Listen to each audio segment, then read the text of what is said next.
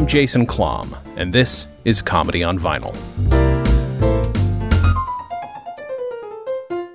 The year is 1965. The artists Booker and Foster. The album You Don't Have to Be Jewish. Uh, my guest this week is Joe Gilford. His father, Jack Gilford, was in that record. So thank you for being here. Thank you, uh, Jason. This is a real privilege and uh, a distinct honor because I don't think anyone else in the entire world is dedicating a, a, an interview show to the album "You Don't Have to Be Jewish." It's true. It's true. We've I think we've talked about this once before, but not with the not from the perspective of somebody who knows somebody who is on the record. That was with uh, uh, Lisa Popeil uh, of the Popeils that you would know. The And, uh, Popeil uh, devices, the home. Yes. Uh, oh my God. Yeah, so she is the the Popeil sister- fisherman, the Popeil peeler. Yes. What else did they make? Uh, oh my God, so many. I I mean, at Oh, some point there to- was a food dehydrator. There's so much stuff. That made my acid trips so much fun. because they were only on very late night TV. Oh sure. And I wondered, there was a voice. Who, who did her father, by any chance, or a relative, do the voice? It's poss- Do you It know? depends on what what. Well, yeah, it would have been her dad at the time. I, I, it's a good question. I don't know if he voiced those over or not. It was a little voice. It was a little guy. He talked in a high voice, and he said, uh, "Dices, slices, and chops. It really, really works." and we just would repeat that, of course, in of course, our yeah. in our state of being, in our elevated state of being. Mm-hmm. We would go, "Oh, really, and we would take out this thing from the refrigerator and go, "It really, really works." it was a sweet little voice. There were very unprepossessing spots. They were like really badly done, but really, and I think they sold millions. Oh yeah. Oh, big time. Yeah. And uh, including there's a weird one that I'm really fascinated with. She knew nothing about it, obviously, because she doesn't have anything to do. It's it's her dad and her brother. Her her brother is the most recent Mr. Popeil, but her dad was the Popeil. Um, there they had this record that was a horse race, and uh, there's this Python record called the Matching Tie and Handkerchief that has two interwoven tracks on one side. This had eight, and so wherever you drop the needle was going to be the winner of the horse and I don't know how they managed it. I've been trying to find the engineer for a while now, but I want it because that is an impressive. Without crossing the tracks, they somehow made eight, con- uh, not concentric, but 8 I'm, I'm imagining it. I'm, I have a bit of a mechanic for a Jew. I'm very handy and mechanical, but Uh-huh. um, uh, I'm imagining it as a, uh, a freeway cloverleaf. oh, And that, yes, because you know m- records, LPs are mechanical. yeah, As I comfortably segue into the favorite subject of this broadcast, Mm-hmm, LPs are, are are machines in and of themselves. I also think books are machines as well. By the way, it's you fair. need to operate them. Mhm. They they have switches and things like that. They're You're not they're wrong. not they're they're they're human powered. Mm-hmm. No less mechanical than a bicycle. Mhm. Uh, and uh, I would s- I can imagine now the spiral. Yes, going off into various different destinies, yeah. as it were. It's so strange. I, I want one. They're not easy to come by, but I'm I'm gonna hunt one down at some point. and- You're and- lucky I'm not on acid now with that to think about. the, the, the diverging spirals. Oh my God. I'm getting smoke coming out of my ears. Um, anyway, uh, Jason, yeah, 1965 um, was a was the big was the the the the launching period for my father after his blacklist. So yeah. um, and and that was in the up to um, a funny thing happened on the way to the Forum, Mhm. the great Broadway musical that he was in with Zero Mostel, Mhm. and by that time, he started working so much that this is why I was taking so much LSD. It's, There was no there was no supervision at home anymore. My parents were out raking it in, um, and God bless them. They really worked hard. And, and um, anyway, um, I know you didn't ask me a question, but I just went off on my. No, we got to start somewhere, and let's Good. start there. Let's start. We we did. We started with Yeah, the I- blacklist. you know- right. this record is a who's who of of Jewish character actors, which I love. And I, if I'm not mistaken, I don't bl- I don't know about George Foster, but I'm pretty sure Bob Booker's not Jewish. I could be wrong. Uh, No, but but, if they you produced know, it. first of all, when he did the voiceover on one of those, and they announced first of all, there was that section called Quickies, and Mm-hmm. I love this record because they announce each thing with a title, Mm-hmm, as if there's a card girl coming out, you know, the round numbers, Mm-hmm. Quickies, and then with each title, it was terrific. And then on the other album, there was, and I'm there was. You don't have to be Jewish, and then when you're in Oh, love, right. the whole world is Jewish. Yeah. I listened to both last night with my girlfriend, and we, they, they, I laughed out loud and continuously. It is really funny Jewish, mu- and you know these jokes. These jokes are cave paintings in terms of Jewish humor. Sure. They are the original. You know, this is these were the jokes that parted the Red Sea. these were booked in you know uh, uh, Cairo, in, or you know whatever it was. The the, the, the Nile, um, and and we were listening to it, and and you don't have to, and and, and you're in love with the whole. When you're in love, the whole world is Jewish. There is another section of sort of quick sketches that they call shticklach Mm-hmm. which is Yiddish for shtick. And Okay. and and and he called it shtick. He says, and- he said in his stentorian goyim voice, went shtick, the plural of which is shticklach. These were guys who appreciated the Yiddishkeit, Mhm. which is plural for you know it's a synecdoche for for Yiddish Mhm. um, is they appreciated the uh, Yiddish Jewish heritage of comedy because they'd be nowhere without it, of course. Of course. So I, I just I adored it, and, and I not only I was at an age where then I was um, much more aware of my father's work and career after that because I just turning 11 and 12 and 13, and it was also a way to meet young ladies Sure. he's Jack Gilford's son. They just had to drag me along. We brought Jack Gilford's son. It was it was it started to be something after a while, Mm-hmm. but not quite then. But when he did, you don't have to be Jewish. Um, it was a huge hit. Yeah. The record was a huge success. Everybody had it, and oddly, oddly enough, you know, he got recognized at that time. He was getting recognized for the Cracker Jack commercials. Oh yeah. Okay. historic series of commercials that played for more than a decade Mm-hmm. or maybe three or four new spots a year. And there's a reel of them on the internet that is the complete one, and they're brilliantly clever, funny 60 second and 30 second spots that are mostly done without a vocal script. They're mostly pantomime, my father doing pantomime. And um, they ran from about 1962 to 1972. And they played not on children's programming, they played on Johnny Carson. Mm, okay. They were selling Cracker Jack on Johnny Carson. And they were very sophisticated commercials and very wonderful in, a, in an age when ad agencies and TV commercials competed with each other to be clever, Sure. not for sales. Cleverness is what sold products. The Benson and Hedges spots, the Hertz Avis spots, the Alka-Seltzer spots, and the Cracker Jack spots. I mean, So they had everybody. They had Nichols and May trying to sell beer and shit. They had all the smartest, funniest people. Absolutely. And that became the, language of, of advertising became comedy. So he got recognized for this, but then this recording comes out. And he's being recognized for the recording. That's amazing. I mean, it's a very distinctive voice. Because he was such a, a monument in the Jewish community. Yes, and Sure. he does have a distinctive voice, but it's not as if people overheard him talking and then said, Okay, "Hey, okay. you're that guy." No, they knew he was Jack friggin' they great. would come up to him and It's so and good. go, "Oh, we love the crap, but we really love that record," and it was a huge hit. Yeah.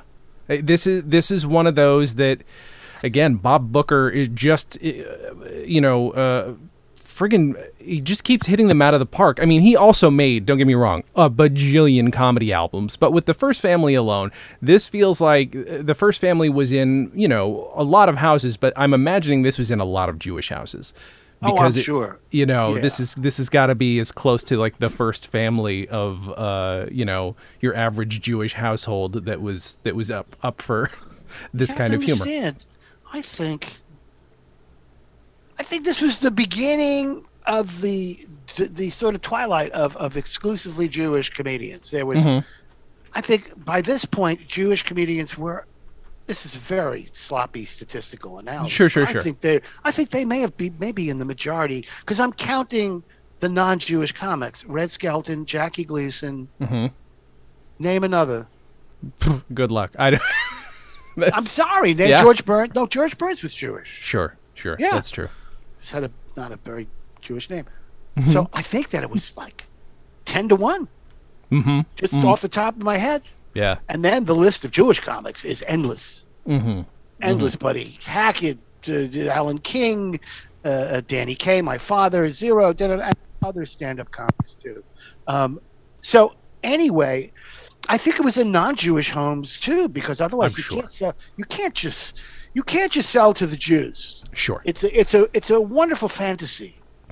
it, it, it, it, it, it- you know what I think yeah I think that fantasy's operating in my brain because I'm then uncomfortable as to why the why people are buying it. Are they buying it because they know some Jewish folks and this is a fun reminder of what they know, or is it let's laugh at the Jews? That's that's then becomes my concern. I don't You know, I think it's. you wanna be- I thought- Let's put it this way. Let's put it this way. If we only lived in a world where there was lemonade as and no water, we would simply buy more lemonade. mm-hmm, mm-hmm. You know, and water would be scarce. But it was a time when I don't think they were putting out. It, you don't have to be Irish.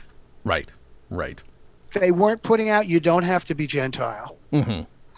yeah, They were putting out. You don't have to be Jewish, which is such a portable and timeless expression.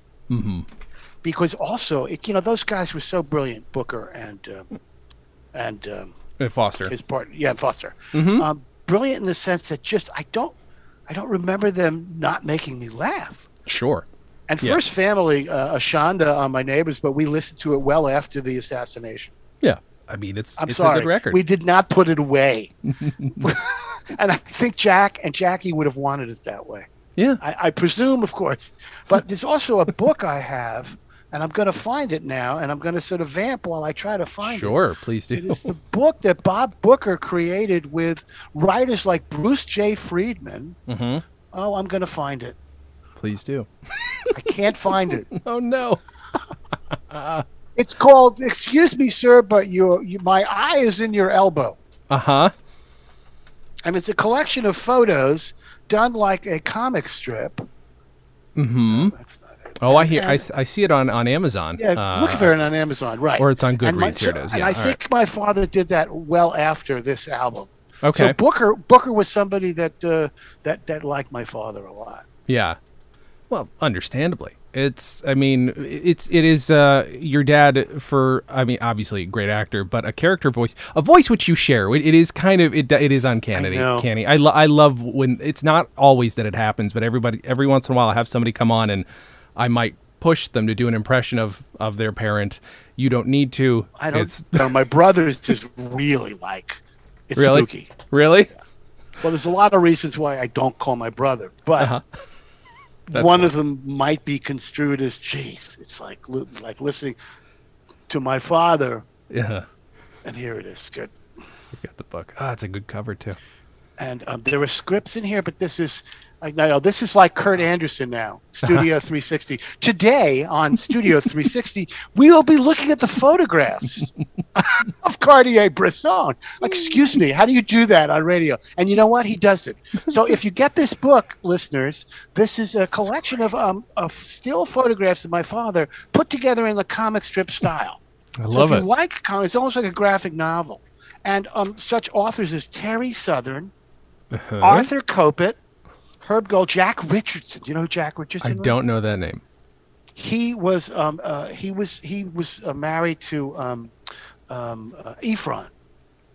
Oh, Nora oh, Ephron. oh, yeah. Okay. He was and he was married to Anne Richardson, who became Anne Richardson Roiphe, who is Kate Roiphe's mom. If you know who that is, if you're a literary person. Okay. don't. Then Bruce J. Friedman, you've heard of. Mhm. Booker and Foster, Allen Ginsberg, Sure. Holy shit. Philip Roth, Uh huh.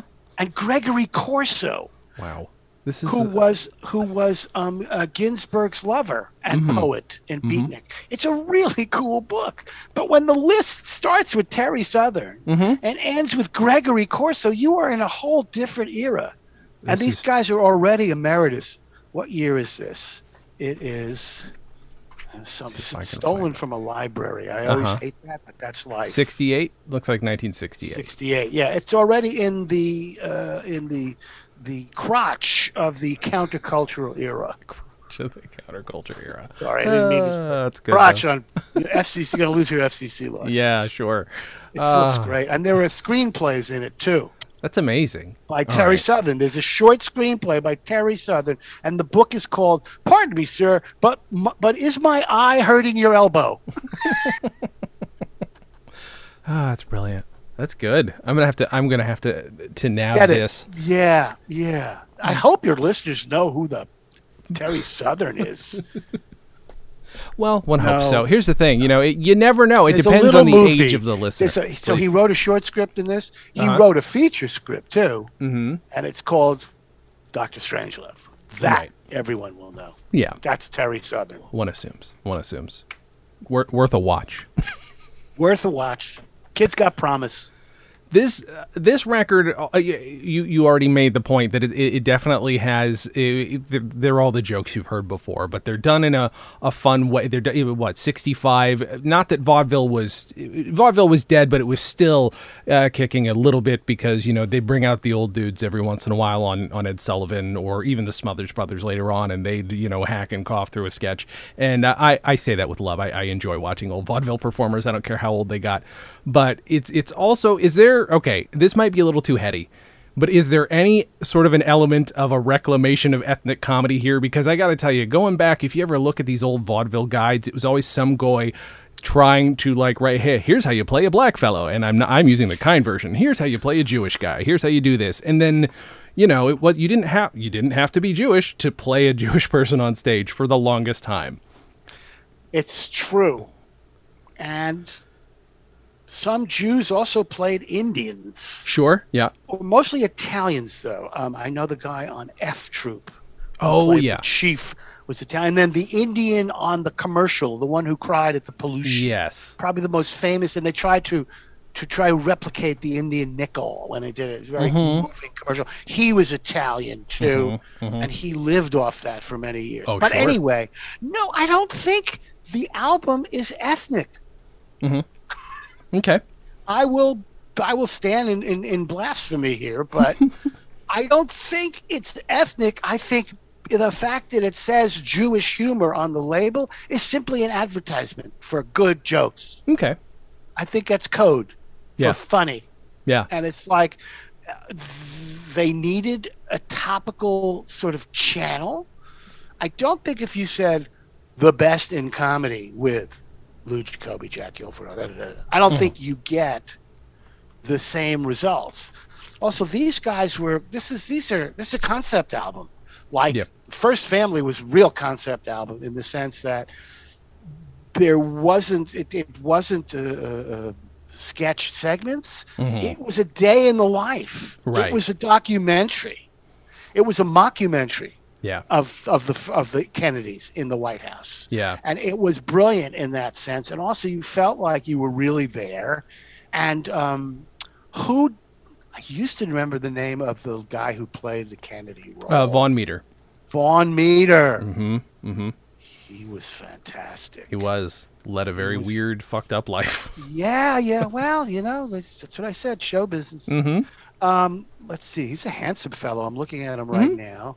Um, how long did he live? Oh, well, decent, sort of. yeah not, yeah yeah Not a long time. He's he died when he was my age, Uh-huh. sadly. yeah Um, but um, yeah, what what happened to him? Uh, well, uh, I I will very quickly uh, promote uh, the episode where I spoke with his widow on this podcast. Worth Oh. listening to. Uh, but what's so funny is I dug into his life backstory, and I'm like, it can't be this insane. It can't be that this guy gets stabbed by a taxi driver and True. that his Oh whole and all this shit and that his whole life falls apart because Kennedy dies. And I speak to his widow and she's like, "Yeah, no, that's mostly true." And um, I will tell you, it gets it gets darker. Where I'm like, "Oh, maybe I don't like him as much as I thought I would." But the story's interesting. The story's interesting, but Well, was he a co-producer and writer of the record, uh, First Family? nothing to do with just it. Just a performer? Nothing No. to do with it, and he didn't want a sequel record to happen. He almost refused to do it, even though he was under contract, and they pushed him. And then supposedly at the end of it, he said, "Ah, you know, thanks guys for pushing me. I'm glad I did it, um, because they did Well, that I sequel record that right one of- before." I see that one of his credits, Mhm. film credits, hmm is first of all Lepke in the Walter Winchell. No, he Oh, played okay. Walter. No, sorry, he played Walter Winchell Okay, in the movie Lepke, interesting. I don't think I which knew that. Mm-hmm. a gangster movie starring uh, Tony Curtis, obviously as Lepke, and that was a Menachem Golan movie. hmm And Golan Globus, that's a whole. That's a that's another show. I'm not even going to go into it. hmm Golan Globus. But then he's in a movie called Linda Lovelace for President. Yep. that one I remember. and that is not a regular movie, is it not? Um, that you know, it, porno? it, Is- it is. Uh, it Oh, does is. have the actual Linda Lovelace in it. Um, but it is, I think it is a, you know, uh, is close to a straight laced, uh, non porn movie as you were going to So it's get. a, it's a naughty, crazy movie. Yeah, is what that's my impression. I've yet to see it. Don't know if I. Oh my god, I'm just looking at the images from it and just wondering uh, if I ever will watch it. My guess is no. Oh boy, Uh-huh. um, Uh huh. this is great stuff. Uh huh. Anyway, for Uh-huh. poor Vaughn Meader. So- Yes. but he didn't die from the guy stabbing him in the taxi. No, yeah, and I and I I don't, I don't no, he did not. That was just That's uh, one of those little side things that happened after his life started to fucking fall apart. You can't really, Jason. You can't blame that on him. Just because a guy's life falls apart Yes. doesn't mean it causes someone to stab him. That is fair. Though, because and I'll I have proof. Mhm. I've absolutely I can win this argument right now. Okay. I'm sorry. I don't mean to. I don't mean to belittle you. No, fair. Please. Please. No, I'm a prof- I'm a professor. I'm used to it. Mm-hmm. Um, um, because Norman Mailer's wife mm-hmm. stabbed him. Oh. Did not know that. He was on top of the world at Mm-hmm. that time. He couldn't have been more successful. Holy he shit. just wasn't wasn't the best husband. Mm-hmm. Wasn't the warmest husband. That'll happen. That'll Our, our happen. lovable, cuddly Norman Mailer. let's let's let's skip back to who, a man who I can only assume is cuddle, cuddly and lovable. Your dad.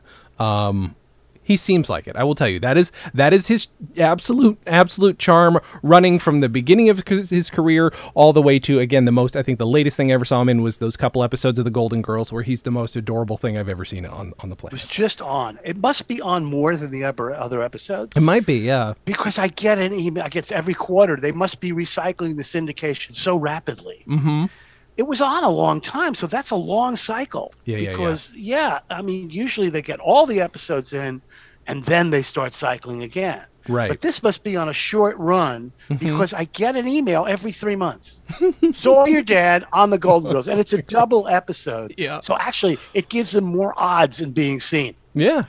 The double episode. Um, yeah, he he he was good at the cute and cuddly, but he was also um, a blacklisted Jewish actor with three kids Yeah. which Yeah. did not lead to a lot of cuteness and cuddling in, in his in his daily life and Fair. that is because th- achieving the cuteness and cuddliness in public there is and i'm not saying it was a fake it was not he Sure. is, was a sweet warm funny guy who had no tolerance for stress at all Okay. I get that. I relate to he that. had no he had no um, um, uh, the, the bar for putting stress on my father was so low it was like you and also we we had um, we also we, we if we had not gone into my sister and my brother and I into the different things we ended up doing we would have been incredibly good burglars because we had to make sure we never woke him up he was a sleeping actor as well. Mhm, a sleeping actor is like a wounded lion.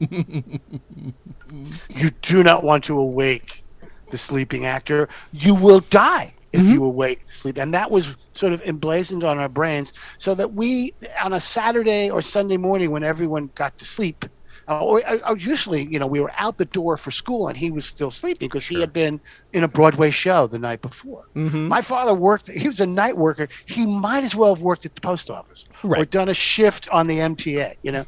Um, he, but he was out at night. We had dinner at 6.20 he was out the door for his 8.40 curtain. Mhm. had the best transportation in show business we lived at the foot of the number 10 bus that went straight up 8th avenue he literally rounded the corner of our building on bank and bleecker to 8th avenue at the famous deli that's still there with a Mhm. big flower vegetable stand. It was called the Opera Deli back then. It's now called Abingdon Square Deli. And there's the number 10 bus, which shoots straight up 8th Avenue. And Mhm. depending on what theater he got, it was either 44th, 45th, 46th, 47th, up to 52nd Street. And he would, and then he would take the number 11 home.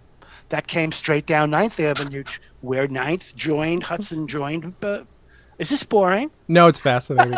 it's fascinating. I love this. Oh, my father had had these, and I've inherited this. What I've inherited is I seek like water the lowest stress path that I Mhm. can find. Yep. My, my son is unfortunately inherited, and though I work hard and all that, so my father's stress level was was rather um, uh, fragile, and and that would end up in kind of explosive behavior. Sure. But never, you know, I I, I thank my parents for a wonderful childhood and and the love they gave me. I wish they had fucked me up just a little more Mhm. because I might be a better writer. Sure, sure. That's fair. Yeah. I might be a better writer. But as it is now, I'm very I think I think I'm a kind, generous person. I'm I'm good with my students and all that. Mhm. And um, I just wish I were more battered so that I could bring my pain to the public. I get it. But that's the way it goes. my just my hard luck. Did your dad know any of these people on the record? Was he friends with any of these folks? Because there there are names on here that you know I'm maybe more familiar with. Like, honestly, like Betty Walker is somebody who I've been wanting to dig more into her work. Uh, a lot of these people. Arlene Golonka might be the only person who's still alive from this whole record. She's still alive, and I'm trying to get a hold of her because I'd like to talk to her about this record because I think she's the only person. I hope I'm not insulting anyone. I think she's the only one. Well, my mother had become, mm, she had been an actress, and then she became a homemaker for a while. And as soon as she was able to work, when we were more out the door, she uh, became a casting director and producer and a, a casting director for commercials, Mhm. pretty much exclusively, and some small budget movies. But she cast commercials and voiceovers. She was one of the first people to get a celebrity. She did celebrity casting, so she was the one who came up with Henry Fonda for GAF floors. Oh my God. And so that she got, and the famous is Henry Fonda for GAF. He made it one word, GAF. GAF. So anyway, she knew everybody already, so did Jack. Mhm. But Lou Jacobi was a friend, and my Mhm. father later would go on to be, they would be the dual replacement cast in Sunshine Boys Okay, love it. and they were the they were the last replacement, I believe. It was very the show Huh. was really did not have a lot of replacements. It was Jack Albertson and Sam Levene originally, Okay. and then I think my father played with Sam Levene for a short time, and then Lou came in. Um, my father played Willie, hmm I think the Walter Matthau role, Okay. and Jacobi played what you would know from the movie. I mean, from the Mhm. George Burns role, and they were terrific together. They were terrific together. Um, all actors um, criticize each other in the same way for being fussy in their way. Mm-hmm. And my father told a story about Lou Jacobi, and um, he said, "Yeah, don't eat with Lou." And I go, "Why not, Pop?"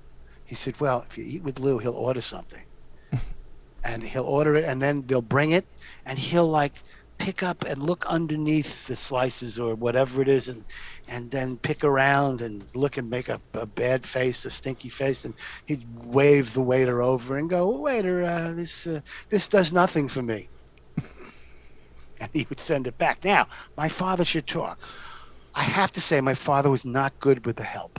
hmm hmm He was one of those dads who would get very terse with the waiter if the food was cold. And I Okay. would go, Pop, it's not his fault. He didn't cook it. He didn't send it out of the kitchen. Your your your your argument, your complaint is with the management. hmm Because I don't care. He brought the food. da. So he'd be cranky with waiters. So these actors and food and actors are a big deal, as you Yeah. probably know, especially struggling Jewish actors who may have been blacklisted or not. Getting a good meal was everything because the dollar was so hard to come by. Sure. And when sure. you took that dollar to to oh god, what was the name of that wonderful cafeteria that we used to go to on Times Square? Oh, I loved it. Anyway, um, uh, when you took that dollar to a restaurant, you wanted exactly what you paid for. Um, I remember Lou as well as a friend, someone that would run into when you're walking down Broadway or something. But also, this was my memory of Lou. I started working in the film industry very early, about 18 Mhm. and the company I, I, I lost the job. The company actually went out of business and i was getting unemployment for the first time in my life.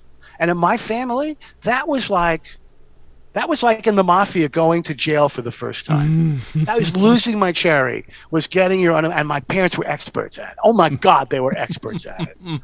And i just every question i needed answered about unemployment at the age of 18 were do this, do that, go to line C, and then say yes, and say no, and make sure that you do, and da da da, and don't say anything about Bob da da da da. okay, I got it. Because then they explain why, and they say if you do that, then ju- just make sure you're available and you're available. That's it. None of the rest is none of their business. Holy shit. No, it's, it's sort of working the system, but it was a good Yeah. system. It actually worked. So I was getting sixty-eight dollars a week, which was good money back then. You could you could eat on that. And I come to the line for if you were in a freelance world, which I was. hmm The line was different. You went to line C. It's Mhm. famous. Any actor will tell you, "Oh, yeah, line C," because you were freelance. You had a different sort of you know Yeah. configuration to your employment. So I'm on line C and I'm waiting there, and the man that comes up right next to it's a long, pretty long, and you used to have to wait. These were like the Yugoslav people's lines, you know? Mhm. These were like lines from the Soviet Union type lines. And it was socialism, and that's why they were punishing us because Mhm. we were partaking. So the man who came up uh, behind me was Lou Jacobi. Mhm. And I turned and I knew who he was. I said, Lou, it's me. It's a Joe Gilford. He goes, Oh, you're all grown up now.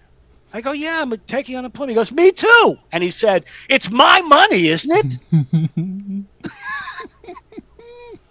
Good It's man. like he was being accused of some kind of, you know, some kind of corruption of some kind. But the first words out of his mouth were, "It's my money, isn't it?" As if, "Oh no, it's okay, Lou. It's all of our money." Yes, that's the whole point. Anyway, uh, that was my encounter with Lou. Now, Arlene Golonka, I had a huge crush on. I get that. Sure. Really beautiful. She was a beautiful Polish-like woman. I think Golonka was like Polish, but she was not Jewish. Okay. She's not Jewish, but she was so pretty and so funny. hmm Those were the crushes I had. The crushes I had were Polly Bergen, Kay Kendall, Judy Holliday. If Mhm. a woman was pretty and funny, forget it. Forget it. I would I would fight the crowd, the mob. I would kill. I would have killed for Kay Kendall. Um, and so um, uh, Arlene Golonka was in that category, and my mother cast her in a couple of commercials. And she's absolutely adorable. And she did a couple of commercials where some of her phrasing was so funny. There was one commercial she did, and she'll remember when you when you talk to her. There was one commercial she did where she went, "Oh no, you didn't."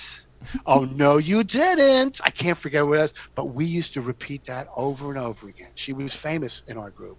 And then Phil Leeds. Phil Leeds was one of our dearest friends. He's not on You Don't Have to Be Jewish. Uh huh. He's on the sequel, When You're in Love, the Whole World is Jewish. Yep. And which you really must, uh, um, that's really great to listen to as a sequel because there's so many good songs on it Yeah.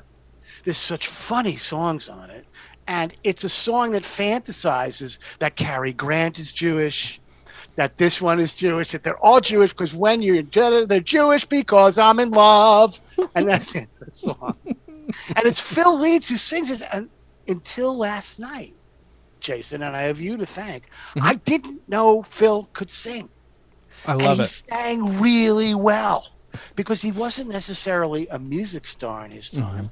He did a lot of TV. he was in Romanoff and Juliet with my father, Okay. and they were cast as their name. Their, it was a Jack, and then it, they were cast as each half an army. that was the cast. It was Peter Ustinov play. And they made it into a movie too. It's really about a mixed marriage. Romanoff being Russian and Mhm. Juliet, I think, being maybe American Okay. and it's about the it's sort of a Cold War comedy like that, and it almost causes a war. But the country that Romanoff comes from, or Juliet maybe, I can't remember, uh, is so small. They only have two man army, and so that was half arm, half the army, Jack Gilford, other half of the army, Philip Leeds, Phil Leeds.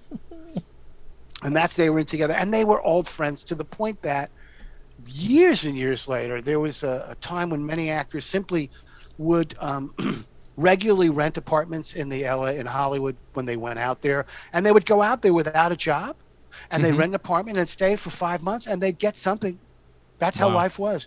Wow. Or my father would be booked in, uh, you know, Get Smart, Sure. And then after Get Smart, he get it all in the family.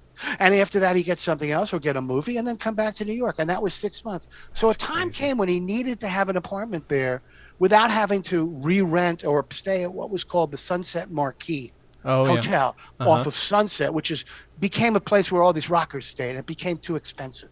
But I Sure. I stayed quite a few times with him at the Marquis, and it was a lot of fun. I bet. It was a lot of fun.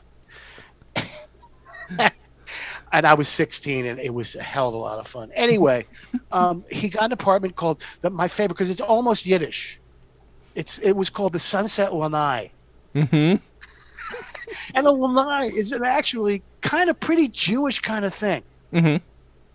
If you go through Williamsburg nowadays, where the Jewish, where the Orthodox Jews are in Brooklyn, you'll see that many of them live in these these sort of 14, 12, 14 story high rises with little patios, little balconies, you know, on the outside. And almost all of them have enclosed them as part of and extended the interior space. Oh wow. Yeah, many of them, and it's legal and it's okay. Mhm. To the point that when I got my little Brooklyn apartment, which has a larger version of that on the back of the apartment, it's a nice patio. I have a grill. My mother came to see it for the first time. She lived a few years after I bought it. She came out and she goes, "Oh, this will be great once you enclose it." because the Jews, there's no outdoors. There's a door, Mhm. But there's no outdoors. That's for baseball. You know what I mean? It's, Ah. that's for organized sports. So that's a lanai. So a lanai is an extension of the interior that's then enclosed after the fact. Mhm. And they had an apartment there called at the Sunset Lanai, which is, I think is Kingsway, a road off of Sunset, a steep hill Oh my God, it's been a while. those those those Hollywood streets. I Mhm. think it's called Kingsway or Okay. Kings King King Avenue or something. I will trust you. It's over there by Las Palmas. You know all those Hollywood sure, sure, streets. sure. Yeah, yeah. A- And, it's a very steep, one of those steep hills off of down from Sunset. And they lived at Sunset Lanai, where in residence at his own apartment was Phil Leeds. Okay. And it was one of those places with a little common pool. It was really tacky. Sure. It was really old Hollywood with the balcony, two just two or three stories high. Everyone entered, you know, like a motel. Everyone entered a door onto the outer balcony, that kind of stuff. Mm-hmm. And that's that's where Phil lived with his, his wife Toby, who um, was a very bad smoker, very bad, bad. and anyway, Phil was one of the funniest people we knew, one of the funniest, most talented people we knew, and he was in. My biggest thrill was knowing him, and that he was uh, surprised me when I saw in 1969 that he was in a movie I saw for the first time called Rosemary's Baby. Oh, sure.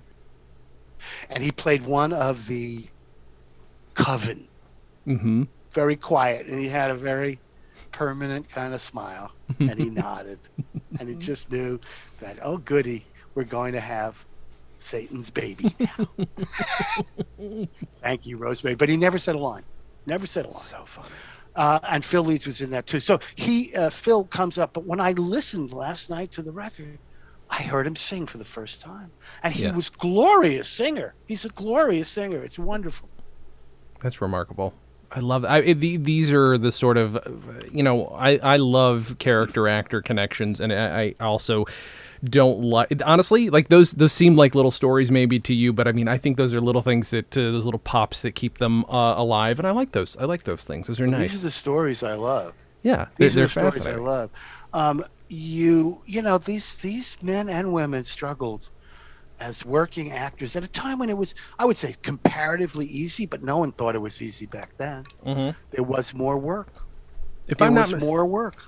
I- Am I so on the second record, which I apologize, I did not listen to. I've heard it before, but I Oh. didn't listen to it in preparation.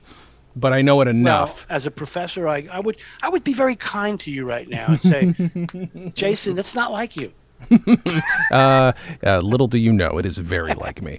Um, but Valerie Harper is on Yes. the second record because she was friends with Arlene Golonka, and she Oh. she gave her. She's like, "Hey, uh, I can't do this record. Can you do it, please?" Which is wow, kind of remarkable. Well, there you go. The, the fraternity, the sorority of actors. Mm-hmm. Um, it's yeah, uh, people uh, uh, gave each other jobs. They did, and um, uh, again, it was great to see those people. And then everyone else on it, um, I don't. I didn't know Betty Walker, and I'm not sure, but I'm sure my parents knew her in some way. And Mhm. I always remembered it, of course, as Nancy Walker, Okay. who was a lot more famous and had a real Hollywood Okay. In the f- 40s and 50s. Yeah. But then when I listened to it, I went, "Oh, this is Betty Walker," and of course, because I don't think Nancy Walker is Jewish. okay. I'm not sure. I don't think she's Jewish. I could be wrong. Someone is going to send you an email now. Just tell Gilford he's full of shit. I'm the last Yes. person who gets to, to, to determine whether or not that's the case, but I will take your word for it. i don't know i'm looking her up right now. I will say Betty Walker. We've up- talked. We have talked about Betty Walker's uh, one of her albums before. We we did listen to Betty Walker's first album on this this podcast once. One one of my guests was like, you know, this looks this looks interesting because I had it in my collection. We listened to it and it's it's it's a delight. It is also it is very much like a. It's kind of like uh, we just talked about. Um, my brain has stopped working. My apologies. She played Mrs. Goldberg on the Goldbergs back in Oh, the fifties. uh, um, Gertrude uh, Berg. Gertrude Berg, yes. So we talked about her for a whole episode, and it's very. I mean, sh- she just does this whole record that's very much similar. St- it's it's a Jewish mother, and it's the whole record, and it's the part she's playing on uh, this record as well. You know, she's she kind of her- taking that so part. this is Nancy Walker's, uh, sorry, Betty, Betty Walker's Walker. own album mm-hmm. of Jewish of a Jewish uh, woman. Oh, that's great. Yeah.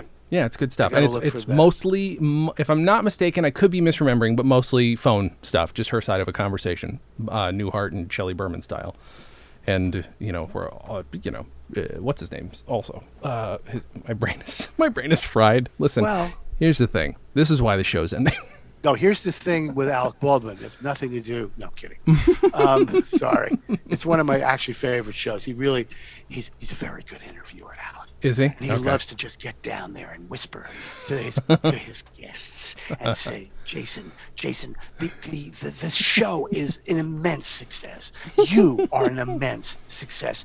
Tell us where did it begin, and, and is it going to end? and why is it ending? Why is it? But he's so intense. Sure. He really fancies himself a great interviewer. I'm sure he does. I'm not Yeah. surprised. The shows In are good. He has good guests. You know what he did? He hmm. did. He had interviews with Herb Alpert. One hour with Really? Herb Alpert. Yes. Interesting. One hour with Dick Cavett. One hour with um uh oh god, it's just you name it. Yeah. I can't remember who. Well, I mean, he's one- famous. He can One get hour with Billy. Joel. One hour with Billy Joel. Yeah. Um, uh, just incredible interviews with people and just the right people. Um, writers too, and Mm-hmm. directors and, and and actors and stuff. Anyway, he's one of my. I'm sorry. Yes. Now No, it's fine. Oh yes. Talk to the minor league ball team about the Yankees. This is what I'm doing now. This is great. You know that team. Hardly. I've been doing the- it longer than he great has. team. No, you've been doing it longer, and actually, you interrupt much less than he does. Oh, good. He's always jumping in, and it's sort of annoying. That's that's one of the annoying things. But he can be. Tell me about Uptown Girl. That's I want to know a little bit more about Uptown Girl. That's very Sounds a lot like a Frankie Valli song. Is that that, that what you're going for? Okay, great. Thanks. All right, moving on. Have you heard my Trump impression? Uh, boy. No, let's hear it.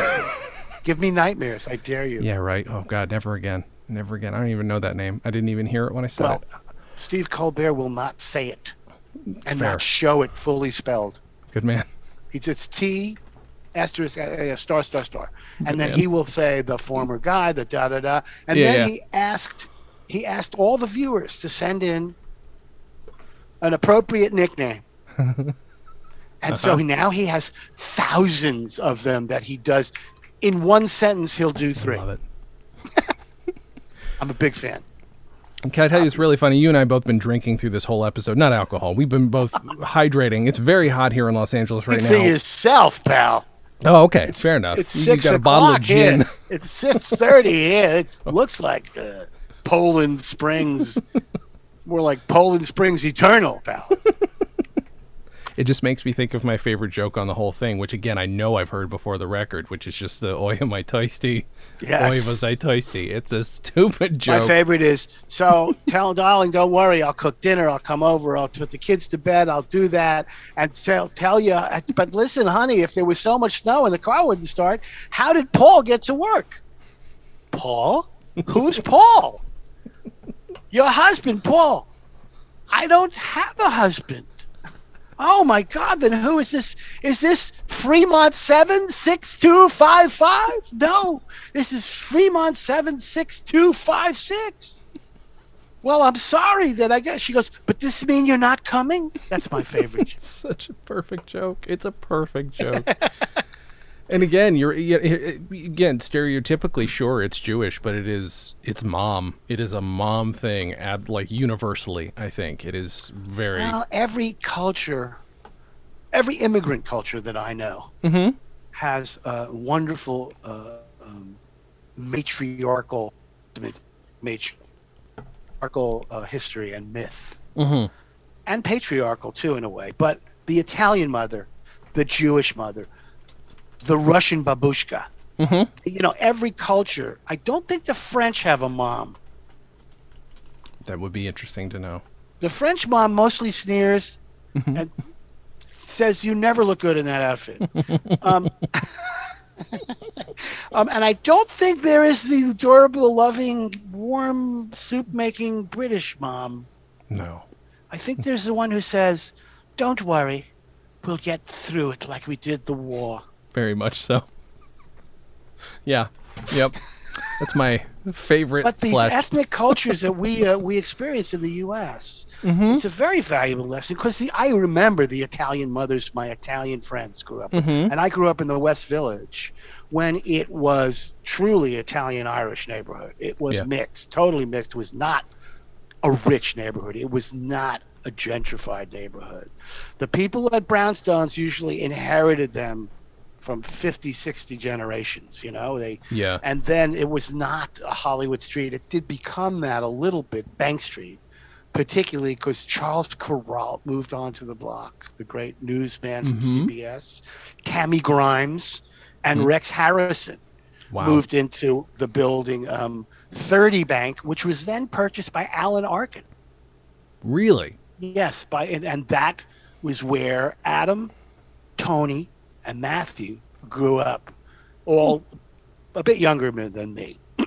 Mhm. and um, and there, that was so it, it did sla- start to become that. But when I was growing up there, it was really a working class neighborhood, and, and Okay. so those ethnic things were, were very present in, in, in all around us. But yeah, the Jewish mother is, you know, it's it's a great thing. There's nothing wrong with it as far as I'm no, of course. Come on. The meddling Jewish and, and what I love in the segment, my father's major segment, which is the reading of the will, Mhm. was and to my daughter Shirley, a lovely, delightful woman who perhaps has been a little too picky or else she'd be married by now. I leave a million dollars tax free. Passive aggressive beyond the grave. Oh, it's, beautiful. wonderful. It's just wonderful. Ah, It's, it's, like it's it's not even coded subtext. It is subtext brought to the surface in a way in a in an like a dam breaking open. It's wonderful and it's wonderful. Uh, there's one joke that I'm sorry they didn't have there, but I think it Mhm. might be been too sophisticated for radio. There's a, a joke I know, which is one of my favorites, and a 96 year old Jewish woman mhm. on her walker coming down a, a sidewalk in Miami. And she's walking and sweating in the sun. And suddenly, a flasher jumps out from the bushes, opens his coat like that, and stands there. And she points down and she goes, You call that a lining? So stupid. God damn it. That's a good one. Lewis Black was a friend of mine at one time, and he remembers when he fronted for Jerry Seinfeld. It was a big break Mhm. for him. Mhm. And he came on, and Jerry's manager came backstage. Nice, and tough Jewish guy. And he said, Okay, Lou, it's just one thing. Don't go blue. Keep it clean. Okay? it, was like, it was like before a prize fight. Came Huh. back. Two words. Bang those gloves. Let's do that. Clean fight. Right? Keep it clean. Don't go blue. And he left the room. Wow. I think it was like, it was Vegas or something. You know, just don't go blue on me. Don't go blue. Wow. Wow. Because Jerry's crowd is not. Jerry doesn't go blue. Sure. Sure. Anyway, Sure. so, so many things I um, could say right now. Uh, I feel like. um. Oh shit! What was my question? Son of a bitch! It probably wasn't a good question either. No, you That's just why it's started not cursing a lot. thinking. This is great. I love swearing. It's my favorite thing. Well, it was my first drug, cursing. Yeah. Um, yeah, it was my gateway drug. We when we were eight, nine, ten years old, we would go Mhm. places together, guys. Mhm. You know, we'd go places to find places to curse together. mm-hmm. True. We'd go curse, and then we'd invent mad deluxe long like Shakespearean curses. and We'd chain like nine words together, Mm-hmm. and whoever could memorize it or at least give it a poetic rhythm Mhm. was really we would we would stand for that. It was fantastic. Yeah, cursing was an is an amazing thing. It's really an amazing thing because when people lose, have a stroke or a cranial injury, Mhm. they lose. Sometimes they lose the power of speech, but they retain the power to curse Mm-hmm. because it resides in a different part of your brain. Yeah. It was a Dr. Kildare. We used to watch Dr. Kildare in the 60s. And Uh-huh. Harry Guardino, who was a really good New York actor, was on an episode where he had aphasia, which is that brain Sure. problem. And, and he couldn't remember anything except he kept saying, and we imitated him, of course, for months after this. He kept saying, damn, damn, oh, hell, damn, damn, damn. That's all he could say and Mm-hmm. they were trying to say in their own censored kind of network way he can only curse but this is all we can give him to say because of standards and practices Oh my god. damn damn hell damn damn and the nurses are shocked if he's saying Uh-huh. damn all the time It's honestly, it's not dissimilar. I'm not uh, by any means uh, anybody, uh, any kind of a scientist, but uh, people with Tourette's also, you know, it, is it is one of the things they default to. If if you have verbal Tourette's uh, as part of their tics, it's it's interesting why it's so. I mean, that also would explain why it is so friggin' cathartic to just let one out at the at just the right time. the right it is no it is cathartic is the word absolutely right Were absolutely right. you? I'm assuming you weren't in the audience for this record. This was only adults. No, no, I don't know. Yeah, I, I no, it, I was not. Uh, though I resent the fact that I wasn't, and I can't think of why. I might have been in school. Sure. It might have been a weekday. I don't know. Yeah, but you never know. anyway, uh, no. But I love that they had an audience too. Also, Yes. this was a time that comedy on record was sort of important. Yeah.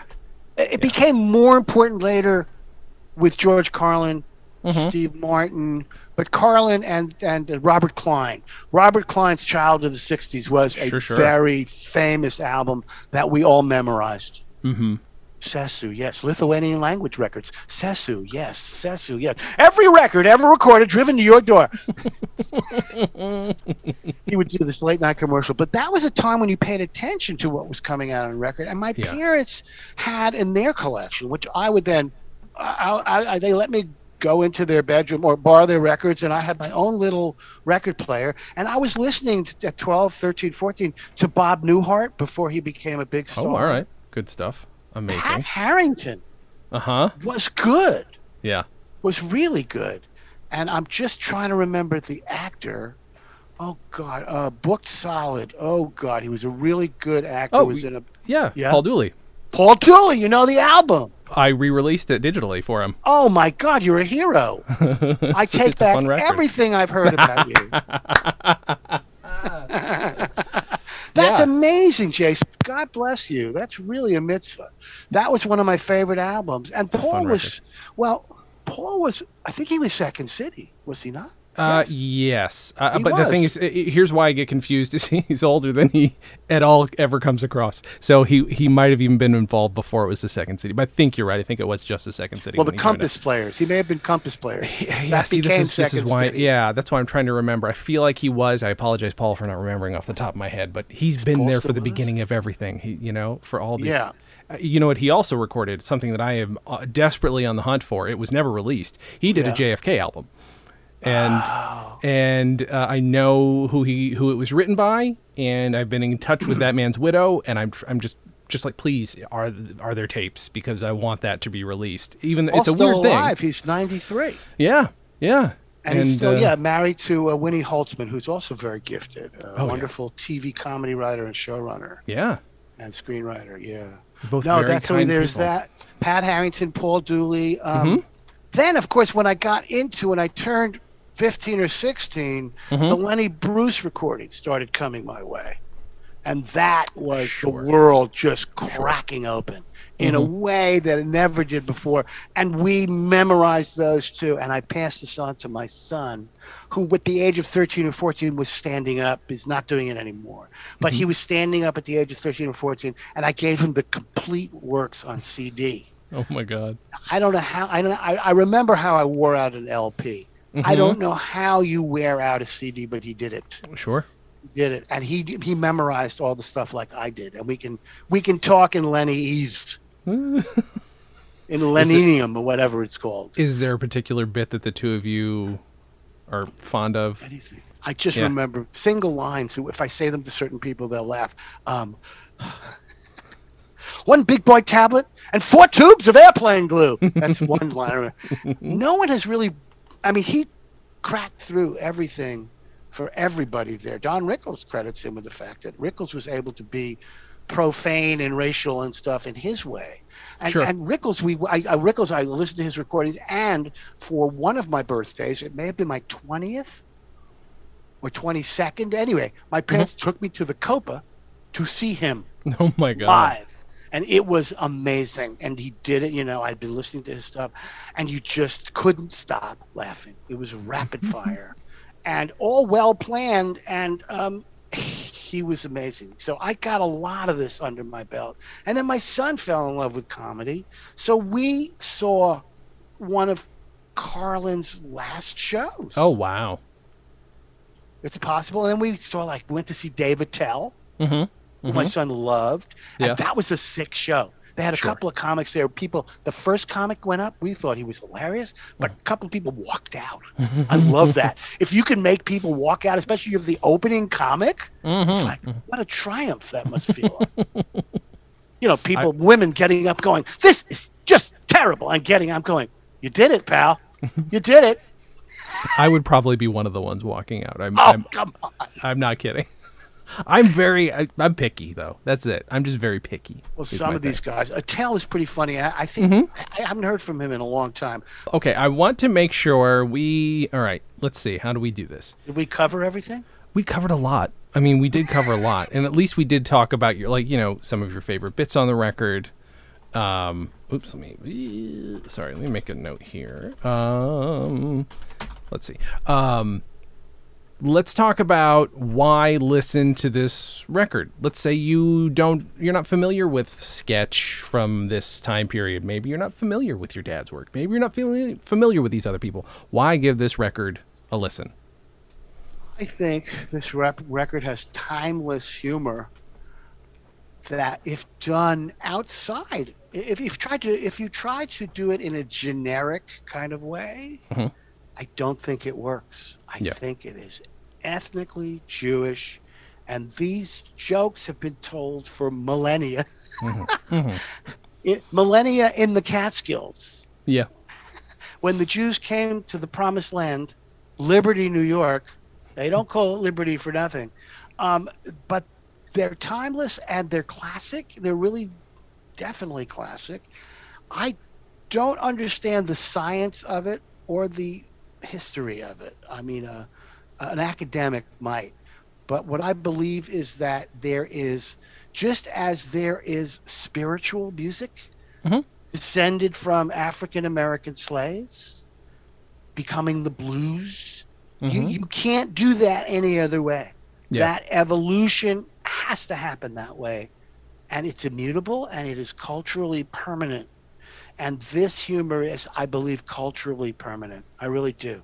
This is, this is, this is Da Vinci. It's one this of those. Michel, this is Michelangelo. This is the, Yeah. uh, yeah. That's perfect. I mean, it's it it's one of the reasons why you know, as a little kid growing up in upstate New York, I really thought that I needed to be Jewish to be funny, and uh, I was like, why can't? Why the fuck am I not Jewish? Why was I not raised Jewish? Why is this not a thing? And then you know, eventually you sort of get it, but uh, sort of get it, and you try and be funny anyway. Jewish And- comics joke about their families. Mm-hmm. No other comics, and, and some Irish and some. But Mm-hmm. for instance, Steve Martin never talked about his family. Sure. Yeah. Yeah. Yeah. Never joked about his mother. Mm-hmm. Never talked about her as a meddling, domineering, wonderful woman. Right, right. You know, so so they have there is there is there are cultural roots here. Um, Mario Cantone, who I think is one of the few Italian American comics who kills me, and you know he does the most intensely surreal and frightening and incredible Liza Minnelli you have ever seen. Oh yeah. Oh yeah. Oh, oh, it's breathtaking, breathtaking. We saw him on Broadway. That's another show. I Oh, okay. My son too. We saw him on Broadway, and he, I don't see him enough. But anyway, that ethnic, th- th- that ethnicity, each one has their ethnicity. So, I mean, actually, Robert Klein and Mario Cantone talk about.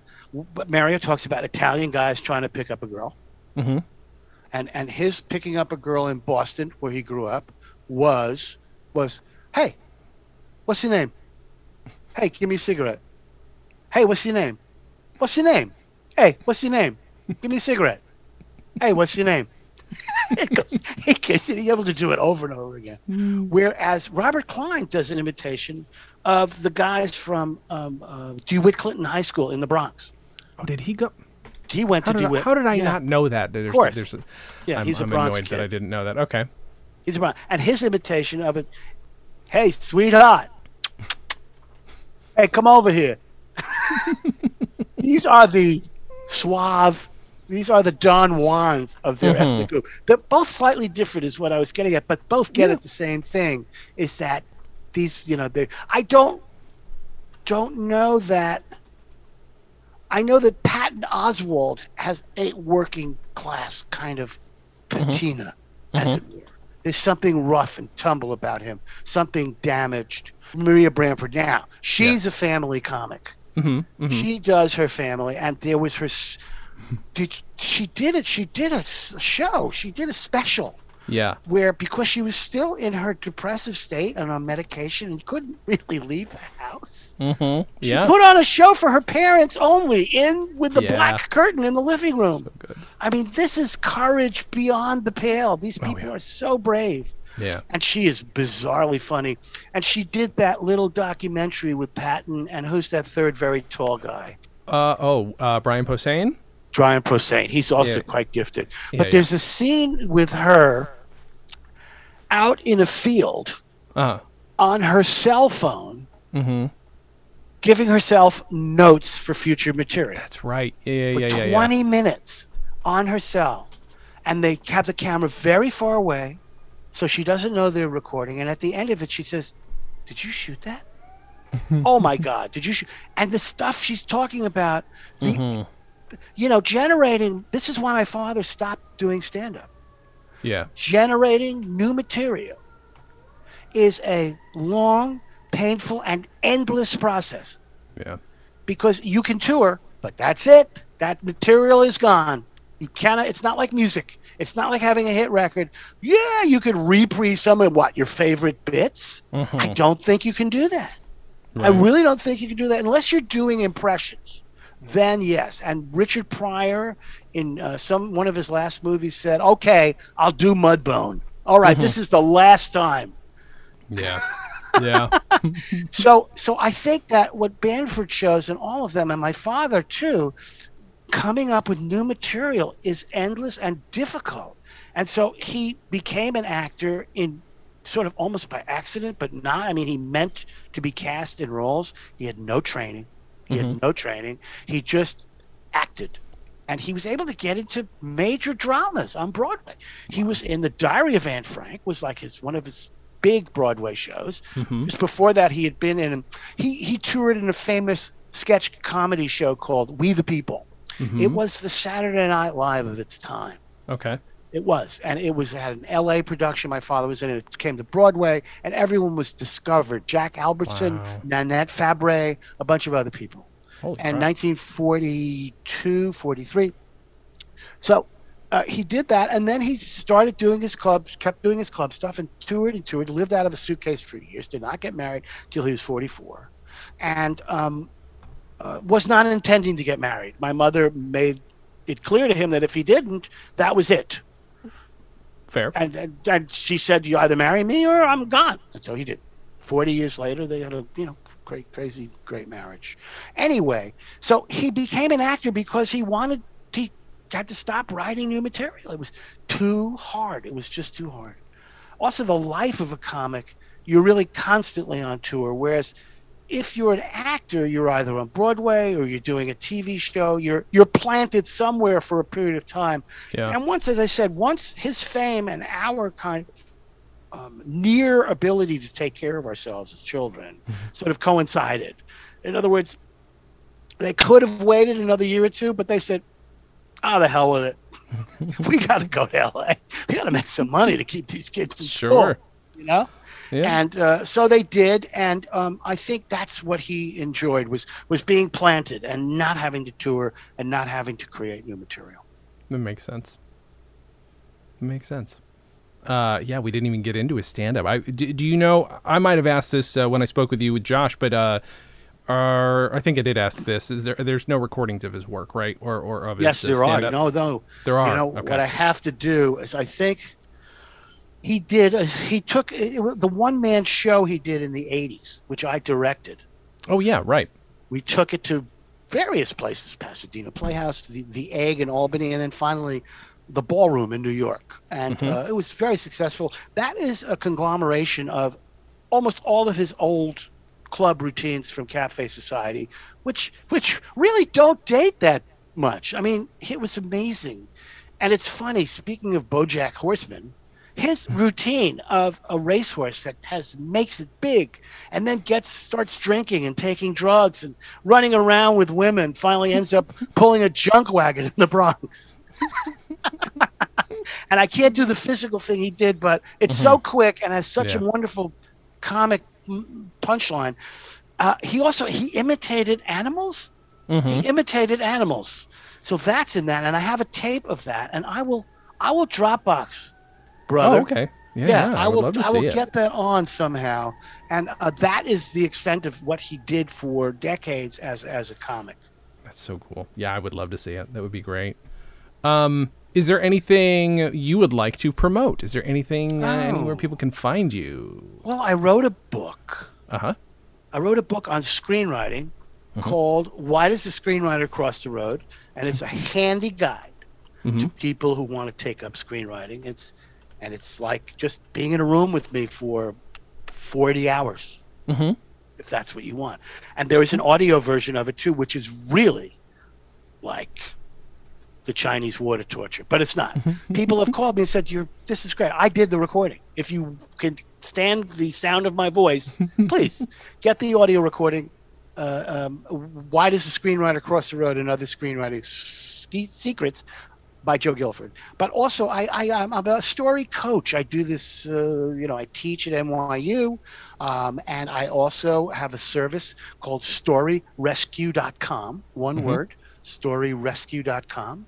And I am happy to look at the dreck that you wrote and help you make it undrecky, Love it. to, un, to undreck it, as it were. It's perfect. Uh, well, thank you so much for Thank doing you the show. Thank, Yeah. thank you, Jason. This is always great because there's nothing I like to talk about more than show business. It's almost all that I know. Well, thank God you know something because uh, I don't, and so that's why I need guests. Oh, you know about. plenty. Um, I don't follow sports. So the only stats I know Yeah. are how many seasons something ran, Mm-hmm. who was on it most, you know, Yeah. and that's it. You know, it's not batting averages that I remember. It's that that kind of stuff. And yeah. Yeah. pretty good at remembering who wrote what and who directed what. I like that as sort of a, a thing that I have in my head. It's a good kind of encyclopedia to keep going. You I know? enjoy that. Yeah.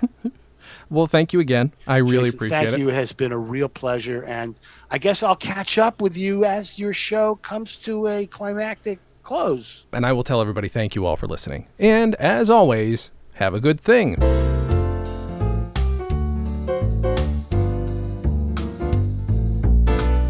Comedy on Vinyl is a production of Stolen Dress Entertainment. It is produced by Mike Worden and is hosted and edited by Jason Klamm. Our theme song was composed and performed by Richard Levinson. You can email us at podcast at comedyonvinyl.com.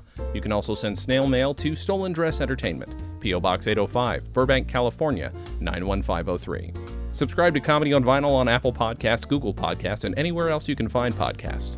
Give us a five star rating and write us a review.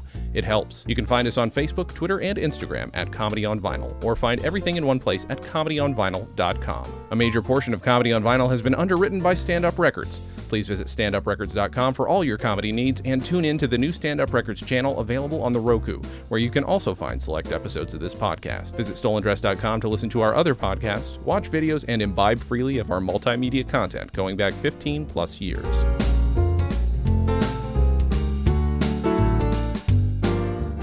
Stolen Dress Entertainment.